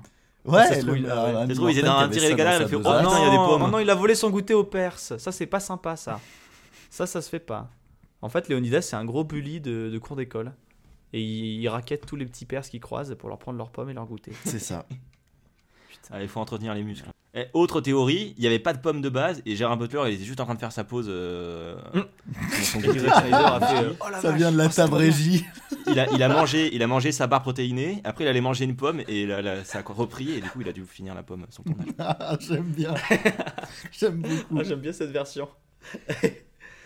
Moi, je voulais juste euh, refaire de la pub pour The Boys parce que euh, le, tout le passage jeune avec Léonidas, l'acteur qui joue Léonidas jeune joue dans The Boys. Sérieux? Ouais, il joue euh, l'homme poisson. Euh, et donc, euh, ça m'a fait marrer de le voir là parce que je me suis dit, c'est, je me suis dit ah, c'est là qu'il a dû commencer. Tu vois Mm. et donc voilà, donc allez voir The Boys, c'est très bien. Et donc il y a l'acteur de Léonidas jeune, donc j'ai oublié le nom. Mais voilà. Et j'ai aussi une autre incohérence, un truc que je comprends pas. À un moment, quand ils se rendent compte qu'ils sont suivis par Ephialtes, là, le, le bossu, Oui. il y a le fils du capitaine qui dit Nous sommes suivis. Et donc il regarde un endroit, sauf que le, la- la- l'armée va vers la personne qui les suit. Donc je comprends pas, j'ai fait Mais s'il est devant vous sur le chemin, comment vous pouvez savoir qui vous suit? Parce qu'il l'en connaît avant. j'ai fait comment c'est enfin il est devant vous ça se trouve il fait juste une randonnée il passait par là Il fait juste du trekking le mec. euh. il fait juste du trekking le mec laissez tranquille et il fait non non nous sommes suivis et là il y a tous les 300 soldats qui arrivent qui font. Et après heureusement il y a un village en feu donc il faut qu'ils aillent voir Alors cependant ça nous éclaire peut-être sur la scène de fin. Peut-être qu'en fait les Spartiates ont une ouïe très très très développée. Ce qui fait qu'à ce moment-là ils ont tous entendu le mec au loin, etc. Et donc à la fin ils sont aussi capables d'entendre le discours du mec. euh, malgré, entendre euh, le discours de. Faramir euh, ok Euh, Ouais, sur les acteurs sens. quand même, euh, parce qu'on parlait de, enfin je voulais faire un mini topo quand même acteur. Donc Gérard Butler, c'est en vrai un acteur que j'adore pas non plus, mais je trouve que dans ce rôle, il, c'est- enfin voilà, c'est son rôle quoi. C'est, c'est... moi je trouve qu'il est il est victime maintenant il est victime des mèmes qu'il y a eu sur euh, Oui, le DC Il y a eu Sparta. beaucoup parce de que mèmes j'ai sur ri en DC fait Sparta et euh, Ah oui, c'est vrai. J'ai- j'ai j'ai- j'ai ri en fait en ce moment-là quand il a dit Madness, Madness et, euh, Madness. et donc quand il a crié This is Sparta, j'ai fait ah mais merde en fait qu'à chaque fois qu'on l'entend dans les mêmes, c'est même pas modifié. Non, non, il, il le a- dit vraiment comme il ça. pousse vraiment la voix grave euh, à fond. C'est- Ça c'est un truc que je trouve intéressant, c'est-à-dire que Gérard Butler il surjoue hein, dans le film, Ouais. Mais je trouve que ça rend le truc très théâtral et je trouve pas ça dégueu. pas. Bah, ça a fait hommage encore aux tragédies grecques. Et je pense, euh. enfin moi je l'ai vu comme ça. Je pense que, je sais pas si Gérard Butler il le, conscientise à ce point. Euh, apparemment oui parce qu'il a lu énormément de, de choses. Euh, Il a vraiment énormément préparé le rôle parce qu'il était impressionné par Zack Snyder. C'est ce qu'il a dit en interview en tout cas. Donc il a vraiment préparé son rôle. Il a lu des, des pièces. Il s'est beaucoup documenté sur l'art de la guerre spartiate et sur la bataille des Je pourrais dire n'importe quoi. Je- Thermo, oui, pardon. Thermopyles. La bataille des Thermopyles, Ce- euh, qui est donc euh, la bataille racontée. Sur, sur, l'aspect bataille d'ailleurs, parce qu'on on est sur une émission qui parle de cinéma d'action, on peut peut-être parler des, des bastons, deux minutes. Il y a un truc que j'ai trouvé intéressant.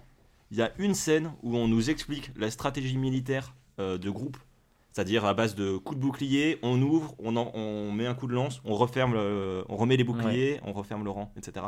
Un truc qu'ils font dans Viking aussi, la série Viking que j'ai commencé, qui est très bien. euh, c'est euh, du coup, c'est ils font la même chose dans Viking. Mais c'est intéressant parce que c'est pas si souvent que dans les, dans les péplums euh, ou dans les scènes en fait de grandes batailles, on nous explique la stratégie militaire générale. On prenne le temps de le On- décortiquer. ouais. Souvent, je trouve qu'on a l'impression que c'est juste une mêlée et que tout le monde se, se tape. Et là, il y avait, il y a quand même un moment où on nous montre, euh, ah bah regardez. euh, Ouais, bah après, c'est parce que ça, ça fait partie du. Enfin, c'est- ça fait partie de la mythologie spartiate un peu. On...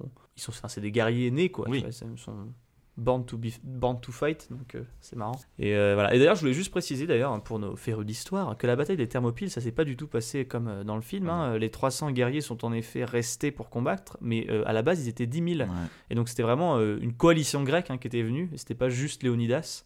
Donc, c'est une coalition grecque qui est venue, et après s'être fait trahir, ils ont en effet l- 300 euh, hoplites spartiates sont restés avec Léonidas pour laisser le temps à l'armée grecque de battre en retraite. Tu, tu veux dire que ce film n'est pas très vrai historiquement? Oh, c'est surprenant. Non, mais justement, je veux, ju- je veux juste soulever le fait que ça aurait été plus intéressant de faire ça Oui. en termes de scénario, je pense. De vous montrer le sacrifice de 300 personnes pour sauver des milliers et continuer la résistance. Moi, je pense que en termes d'enjeux scénaristiques, j'aurais été plus pris par ce genre d'histoire que par euh, tout simplement trois mecs euh, qui vont se battre solo et qui savent qu'ils courent à leur perte.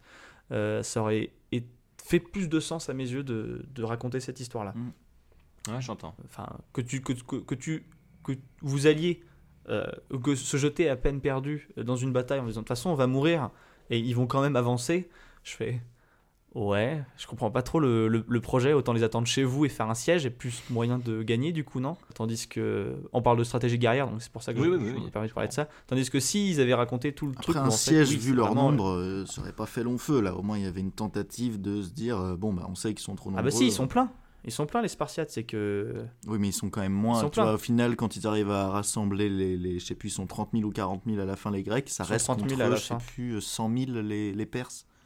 On Ils soupçonne ouais. qu'ils sont. On, ça on fait un, grec sur, un, grec, un grec pour trois. C'est un, euh, trois, trois soldats pour un grec. Il dit, euh. Voilà, le- le- On dirait c'est pas une c'est pas une un rabais ou une promotion euh, chez, euh, chez ton kebab préféré c'est euh, c'est euh, c'est Tu dénonces trois mecs dans l'armée, on te donne un grec. Euh, mais non mais du coup si ça aurait été fin je sais pas euh, stratégiquement parlant je comprends pas pourquoi les attendre aurait pas été plus malin en sachant qu'ils étaient 10 000 spartiates et vu la branlée qu'ils leur mettent euh, alors seul- à seulement 300 sans Mais être pour ça, il faut la configuration de siège aussi pour. On sait pas si Sparte est, con- est- est conçu Mais oui. pour. Bah tu fais, mais si, tu fais la, la- ils font, en fait, ils devraient faire une énorme carapace avec tous leurs boucliers comme ils font à la fin là, mais sur toute la C'est ville. parti en débat euh, de, de Et joueurs faire- des et faire- là.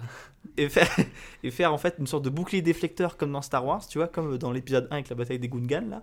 Hop, ils font un énorme truc en bouclier et ils attendent que les, les Grecs arrivent. C'est Michael Fassbender, Jar Jar Binks du coup Ah bah oui, complètement, ouais. Ouais, pour moi, euh, parce que ouais, Fassbender et, et Jar Jar Binks. euh, Sur Michael Fassbender, je voulais quand même noter un truc. euh, bon, c'est vraiment moches. pas trop euh, son meilleur rôle, on va pas se mentir. Et les cheveux, Cheveux moches, mais dentition parfaite, trop non hein. plus. Mais à- au moment où il meurt, à la fin, il y a un instant où on voit la peur dans ses yeux et je me suis dit ah c'est vrai qu'il joue bien et ça m'a fait plaisir. Voilà.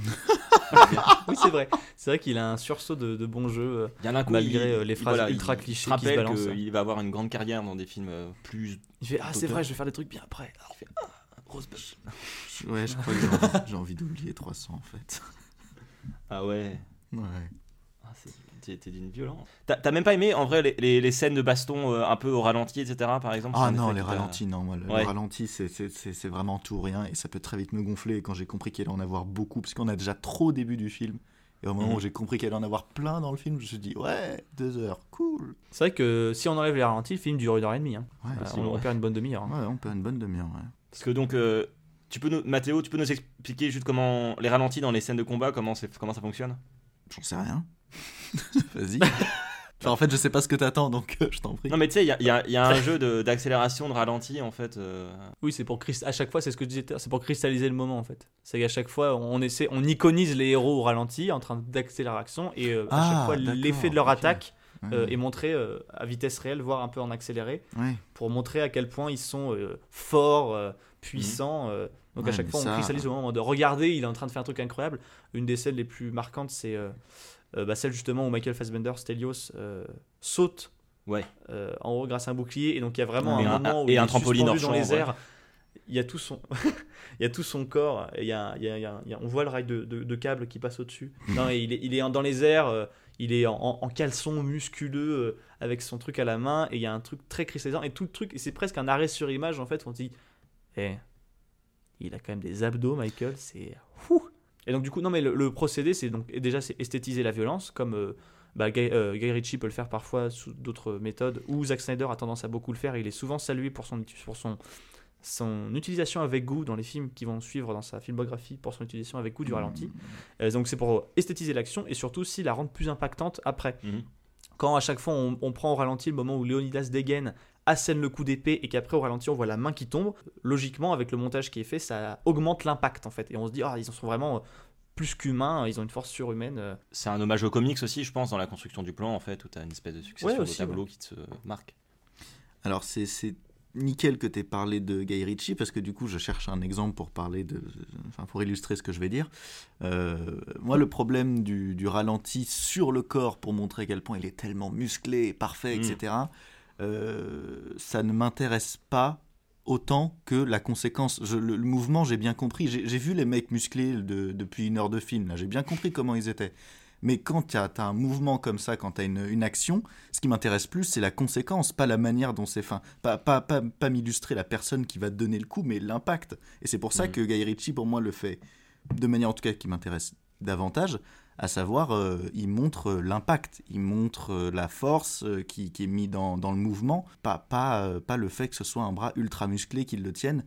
Je, sais que c'est censé, je, bien, je sais bien que c'est le principe du film, hein, que c'est censé montrer le, le, le- le- côté faible de tous les, les- toutes les représentations des Grecs, mais je préfère euh, sur tout un ralenti la manière dont on décortique le, comment le mouvement va donner un gros impact que juste me montrer que c'est parce qu'il est musclé qu'il y a un gros impact. Ça, je, Puis je un- le sais un- déjà. Ah non, Un c'est ce qui est défaut fait pour moi. Le- Un défaut Enfin, vraiment pour moi, c'est ça. hein. il- le- la, la musculation, euh, c'est euh, montré parce que bon, voilà, il se trouve que les costumes dans, la- dans les comics, euh, ils sont en ils sont en, en slip et en cap. Donc là, ils sont en slip et en cap dans le film. Alors ouais, ils sont très musclés. Oui, c'est montré parce que du coup, on veut coller à cette esthétique et on veut qu'il y ait une espèce de clair-obscur constant dans le film pour bien accentuer leur musculation. Mais pour moi, le ralenti, euh, avant de cristalliser les gens, c'est cristalliser aussi leur technique de combat et euh, la force qu'ils y mettent. C'est juste que c'est pas tout à fait fait de la même manière et que là où Guy Ritchie il va mettre en avant dans ses films la technique de ses personnages, je pense au Sherlock Holmes parce Ouais, que ouais, c'est le truc Complètement. ouais. Dans les Sherlock Holmes, à chaque fois, il y a, euh, pour resituer ceux qui n'ont pas vu, en gros, il se passe Sherlock Holmes à chaque fois qu'il se bat dans ces films-là, euh, il va avoir au ralenti une. Sherlock Holmes va prévoir ce qui va se passer, il va analyser la scène pour ensuite savoir où il va porter ses coups, et tout ça se fait ralenti avec une voix off qui explique ce qu'il fait et pourquoi il le fait, et ensuite la scène repasse très accélérée pour montrer à quel point il est efficace. Mais du coup, il n'est pas iconisé en tant que mec ultra musclé?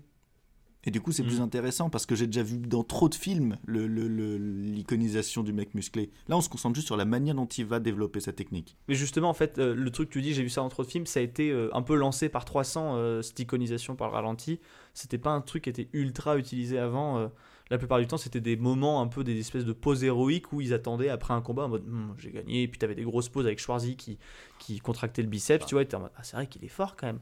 Mais le moment où on les montre forts dans l'action et pas après ou avant, c'est un truc, je crois, qui a été plus lancé par ces films-là euh, dans les années 2000. Oui, mais il y a toujours eu l'iconisation du, du- de, la, de la musculature, qui n'est pas Ça, c'est forcément un truc- Oui, mais pas, pas de la même manière. À partir des années 80, euh, c'est devenu un, un poncif euh, du film d'action. euh. Oui, mais c'est pas, c'est pas du tout fait de la même manière, ça que je veux dire. Oui, je suis Dans- d'accord, avant, je suis d'accord avant, avant c'était vraiment des poses, Je comme presque des, des, des bodybuilders. Euh, depuis les années 2000, on met une musculature en mouvement. Oui. Et c'est oui, pas pareil. Je suis. Euh, on regarde les transporteurs, on regarde tous ces trucs-là. euh, c'est des films qui sont très conscients, je pense, de ce qu'ils sont, de à quel point ils veulent sexualiser et érotiser la musculature masculine pour la rendre très virile et très forte, mais c'est toujours montré euh, avec un sens derrière. Donc souvent le combat, à savoir, ce sont des gens qui sont Ouais. musclés parce qu'ils sont sportifs et combattants, et on montre ces deux choses euh, comme euh, connivantes en fait. Euh, et c'est pas tout à fait la même chose selon moi que de montrer quelqu'un qui est musclé et, et, et donc on est censé laisser deviner le spectateur donc il est fort parce qu'il est musclé. Oui. Non, dans dans les films après c'est il est fort donc il est musclé. Vous voyez ce que je veux dire? Oui, mais ça n'empêche pas du coup le, le problème de l'iconisation trop récurrente. Là où, par exemple, Sherlock Holmes ne, ne s'embarrasse pas de ça. Ah bah si, il y a quand même deux trois scènes où il est torse nu, euh, Donnie Junior, et on veut bien montrer que malgré ses 50 ans passés, il a toujours la forme. Mais c'est pas ce sur quoi on s'attarde. Bah ils sont torse nu quand même. Et euh, il y a bien des, des, des, des- des ralentis sur ses muscles, etc. Est-ce qu'on est en train d'avoir un débat sur, Sur le est-ce que muscle, pas sur le Junior est torse nu dans Sherlock Holmes? Si, si, sur le corps. Si, si, si, si. Bah Si, oui, si, parce que le- le- la, la représentation du corps est importante dans les, dans ces films-là. dans les c'est films pour ça d'action. que J'adore cette chouette. émission. On a vraiment des débats de qualité. On est vraiment sur des gender studies là. hein. Bah ouais. Euh, un truc tout con quand même par contre que je peux reconnaître comme défaut à ce genre de scène, euh, c'est le fait que bah, le ralenti, euh, ça se, au ralenti, ça se voit un petit peu trop. euh, parfois que les cascadeurs ils sont en train de ralentir leur coup pour que l'acteur ait le temps de, de, de Mhm. parer.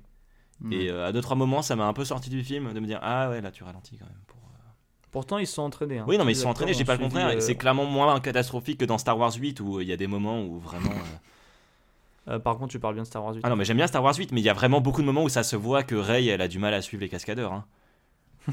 Je sais pas, je, t'avoue, je sais pas à quoi je fais vraiment attention dans les Star Wars. Si tu revois la scène de la, la salle dans le trône, là où il, il zigouille plein de mecs, la scène est très belle, mais ça se voit vraiment terriblement que les cascadeurs ils sont en avance et que les acteurs sont un peu à la ramasse. Et pour le coup, pour revenir à 300, euh, les, les- tous les acteurs ont suivi un entraînement intensif de 8 semaines. euh, où, euh, donc pour être très musclés, forts en combat, ils faisaient énormément de boxe. Et ils étaient entraînés par un alpiniste qui, du coup, euh, enfin, un médaillé, un mec vraiment qui connaît, et qui tenait des comptes de savoir qui progressait le mieux physiquement. Euh, tant qu'esthétiquement, et euh, pour euh, entraîner une sorte de rivalité et commencer un peu à, à se mettre dans l'état d'esprit spartiate. Oh merde, oh, c'est horrible. D- Des derniers points, je suis désolé de revenir à elle, hein, mais je vais revenir une dernière fois sur euh, le personnage de la reine, euh, donc, qui est joué par, les- les- encore une fois, je le redis avec un accent euh, de qualité variable, Lina Headey, euh, donc Cersei. Euh, parce qu'il y a, il y a une progression dans le personnage que, hum, qui est un peu impensif euh, du cinéma de genre, et euh, ça m'a fait. Ça m'a intrigué de voir ça quand même dans un film plus grand public. C'est la, structure qu'on appelle du rape and revenge. Le rape and revenge, c'est quoi? Donc, c'est un sous-genre du cinéma de genre, où en gros, euh, c'est. euh, qui a ensuite. euh, a été repris par Tarantino dans Kill Bill, donc normalement vous connaissez au moins Rape and Revenge, c'est Kill Bill. La structure du Rape and Revenge, c'est une femme, un personnage féminin qu'on suit et qui va se faire violer dans le film et qui ensuite bah, va se venger de ses violeurs et bah, souvent les tuer. L'exemple euh, historique, c'est I Spit on Your Grave, euh, qui a eu le droit à un remake et qui a eu aussi le droit à beaucoup, beaucoup, beaucoup de critiques négatives à l'époque, dans les années 70. euh, vraiment, c'était considéré par beaucoup de critiques de l'époque comme un des pires films euh, existants. Enfin, Et un- c'est forcément un. Je, connais, je connaissais pas ce, ce terme-là. C'est forcément euh, la femme qui fait ça. Non, il y a quelques films où c'est des, des mecs. euh, Parce que moi, j'ai, la- j'ai- je pense à. euh, c'est pas tout à fait pareil, c'est plus un film de revanche, mais euh, Un homme dans la ville, je crois que ça s'appelle, avec Charles Bronson, je crois. Je l'ai pas vu. en gros, là, mais pour le coup, c'est sa femme et sa fille qui se font tuer et violer, et là, c'est lui qui va les zigouiller des Non, mecs. non, and Revenge, c'est forcément c'est- le personnage qui se fait violer qui se venge. D'accord, ok. Mais parfois, ça peut être un homme, effectivement. Euh, C'est le cas dans Délivrance, que je citais dans le premier, dans le premier épisode euh, de, de Multiplex, parce que dedans, il y avait John Voight. Et euh, John Voight, on le revoyait dans Transformers, et j'étais vraiment en PLS, parce que Délivrance, c'est trop bien, et Transformers, c'est nul. Dans, dans, dans, dans Délivrance, euh, il y a un peu cette structure-là, où euh, il y a un mec qui se fait violer, et euh, ce mec-là et John Voight vont se venger et tuer le violeur. Mais bref, dans, dans le film, là, dans 300, il y a la même chose. Donc, la reine se fait violer par, par Darmanin, et elle se venge en le tuant à la fin. Et il y a clairement il y a quand même une, une iconisation de la femme qui est montrée comme étant très forte et étant capable de, de se, de surmonter voilà, les difficultés et mettre bah, en fait un, un bon coup de couteau dans le ventre du patriarcat. Mais euh, c'est un genre qui est donc ambigu parce qu'il y a des films où, comme I Spit on Your Grave, où effectivement on peut se demander si euh, le réalisateur il est pas un peu en train de kiffer de montrer la femme qui s'est violée. Et d'autres où, euh, bah, typiquement Kill Bill, où clairement non, ce qui est important c'est le moment où elle va se venger. Quoi. Même si j'adore pas ce film, c'est kiffant. Et bah, dans ce film, je trouve qu'il y a un usage intéressant des, des codes, puisque la, scène de viol, je trouve qu'elle est absolument pas complaisante, elle est très courte, et elle est horrible, enfin le mec euh, a l'air vraiment dé- détestable et dégueulasse. Et à l'inverse, euh, c'est très jouissif hein, quand elle se venge, je trouve, et ça la rend vraiment, euh, vraiment stylée et vraiment forte. le problème, ouais, c'est que je trouve que ça prend pas assez d'importance. Et Ça- prend pas assez de place. Non. C'est que c'est très expédié. C'est Euh, ça. c'est scène de viol, euh, scène de baston, et le coup d'après, c'est Ah, on est au tribunal. Et alors, tu vas parler pour moi? Il fait Ah ah ah, non, je vais te trahir. Et là, tu fais Oui. Et après, Et- tu dis Elle va partir. Et la scène d'encore après, elle va exposer la trahison. Sauf que Bah, elle va, elle va même plus qu'exposer la trahison, elle va planter Darmanin. Enfin, elle va planter Darmanin. Et donc, du coup, dans la même scène, en plantant Darmanin, il y a les pièces de Xerxes qui indiquent la traîtrise de, de Darmanin euh, Qui vont tomber de sa poche. par terre. Et donc, tout se. Tout se, tout se, Tout se révèle. Et tous tous les, d'ailleurs, et tous les, les, les sénateurs qui sont aussi bourrins que les guerriers font traître, écrit tout traître comme ça, écrit tous comme des gros bourrins. Et je fais, ouais, c'est vraiment des gamins, quoi. C'est vraiment notre Assemblée nationale. Hypocrite Euh, et euh, et j'ai trouvé ça expédié trop rapidement pour que je puisse en fait créer un attachement, une scène entre les deux. Alors, à savoir soit juste le moment où elle se fait trahir par le gars et que du coup qu'elle s'est forcée à être donnée à lui euh, pour rien. Et donc, du coup, ruminer ça pour ensuite se venger, ça va peut-être créer plus, Mm. je pense, de euh, d'attachement envers la personne, encore plus alors qu'elle avait déjà ma sympathie. hein, euh. mais euh, le fait que ça soit réduit si vite, je trouve que ça fait presque pétard mouillé en fait. Hmm. Un peu, oui, c'est vrai. Oui. Messieurs, ça fait pas mal de temps qu'on enregistre, c'est même, je crois, l'épisode le plus long Donc, euh, mais c'est avait, en fait, il y avait un, pour une fois, il y avait un gros désaccord sur le, le film et donc on avait pas mal de choses à dire. Comme mot de la fin, pendant que je prépare la dernière rubrique, euh, j'aimerais vous poser une question improbable mais vraie. Gérard Butler, vous le trouvez beau ou pas? Non. Pierre? Oula. Euh... on- Non. Et euh, Lina Headey? Oui, moi je trouve qu'elle a, elle a un truc très. euh, C'est c'est une beauté. Elle est. C'est drôle parce que je trouve que c'est une actrice qui est qui a une beauté à la fois très classique et pas du tout en même temps. C'est-à-dire qu'elle a, elle a des, des atours qu'on pourrait retrouver chez beaucoup d'actrices que la- énormément de gens trouvent très belles.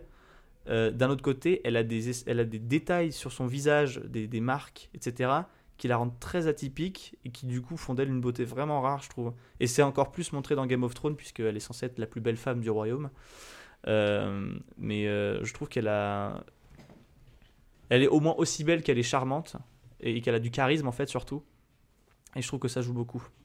Mathéo? Euh, je pourrais pas forcément répondre à ta question parce que j'en sais, j'en sais rien, j'ai pas vraiment d'avis de- dessus parce que je, je me suis pas posé la question pendant le film parce que déjà euh, j'essaie de, de, de- de penser euh, au fait qu'il restait du, du temps de visionnage. Mais euh, je, je trouve que c'est celle qui joue le mieux dans ce film, certainement. Ah oui, Voilà. ça c'est ça, Voilà. c'est indéniable. Ah bah, Au, elle est- au elle est- moins, elle m'a, au moins son jeu a rendu le, le, le film plus supportable. Merci messieurs pour, euh, bah, dire, cette, euh, super, ce super moment de meublage, euh, puisque on arrive à une, nouvelle rubrique dans Multiplex. Euh, alors une rubrique qui, la prochaine fois, sera sûrement en début d'émission, qui est la rubrique Courrier des auditeurs. En effet, on a reçu pas mal de, retours sur nos épisodes, et on est très content d'ailleurs des retours, hein. On vous remercie vivement. Et merci beaucoup euh, de prendre le temps de nous écouter et de nous écrire aussi. Et euh, bah, on, a décidé, on s'est dit que maintenant, en fait, on, comme on commençait à en avoir plusieurs, on allait euh, essayer à chaque fois d'en lire un et peut-être de réagir à ce que nous dit la personne. Donc là, je lis le. N'hésitez pas, vous aussi, à nous écrire et à nous dire ce que vous pensez du film dont on parle et de ce que vous avez pensé de l'émission. Et on va avec, c'est avec plaisir qu'on vous lira Oui, et qu'on vous répondra Avec grand euh, plaisir. dans l'émission. euh, d'ailleurs, euh, bon, on, on aura plusieurs annonces dans les prochains épisodes sur euh, le futur de Multiplex, je crois. Donc euh, tenez-vous euh, au courant. euh, Stay tuned. N'hésitez pas à nous suivre sur les réseaux, on annonce des trucs hein, parfois, parfois on fait des stories, euh, et parfois on publie des mèmes aussi. Euh, N'hésitez pas à nous faire des mèmes euh, d'ailleurs. Et c'est une superbe transition puisque effectivement le courrier que je vais lire aujourd'hui c'est le courrier de Luc, qui nous a fait des superbes mèmes que je posterai sur notre Insta euh, par rapport à l'épisode sur euh, Agents très spéciaux. Agence, agent, agent très spéciaux. Donc je lis le message de, Luc. Salut les gars, super émission. Le format marche vraiment bien, l'alchimie entre vous est cool. Pour l'instant, j'ai vu tous les films que vous avez chroniqués et l'apport de vos arguments et différents points de vue a vraiment été intéressant sur le regard que je peux euh, leur porter maintenant. Euh, par contre, quand on m'a passé sur la filmo de Vandame, je vais peut-être moins faire le malin. Et je dis bien quand et pas si. Coucou Mathieu. Coucou Luc. Euh, merci. Quant à la dernière, bon, intro un peu longue, on est d'accord. Les résumés de Pierre sont assez quali, donc voici des mèmes dessus en hommage. J'ai l'espoir secret d'être le premier à vous en envoyer. Aussi, vous allez publier le générique de Multiplex en standalone parce qu'il en envoie. Euh, et on en profite que trop peu en arrière-plan. Donc ça c'est une question. Même si ça marche extrêmement bien comme tel. Alors euh, les mèmes de, de, de Luc sont très quali, euh, on vous les partagera. Et pour répondre à ta question sur le, le générique, euh, alors le- le- l'extrait euh, avec la voix de, de Kirk Douglas, je sais pas d'où elle vient, c'est Mathéo qui le- s'en est occupé.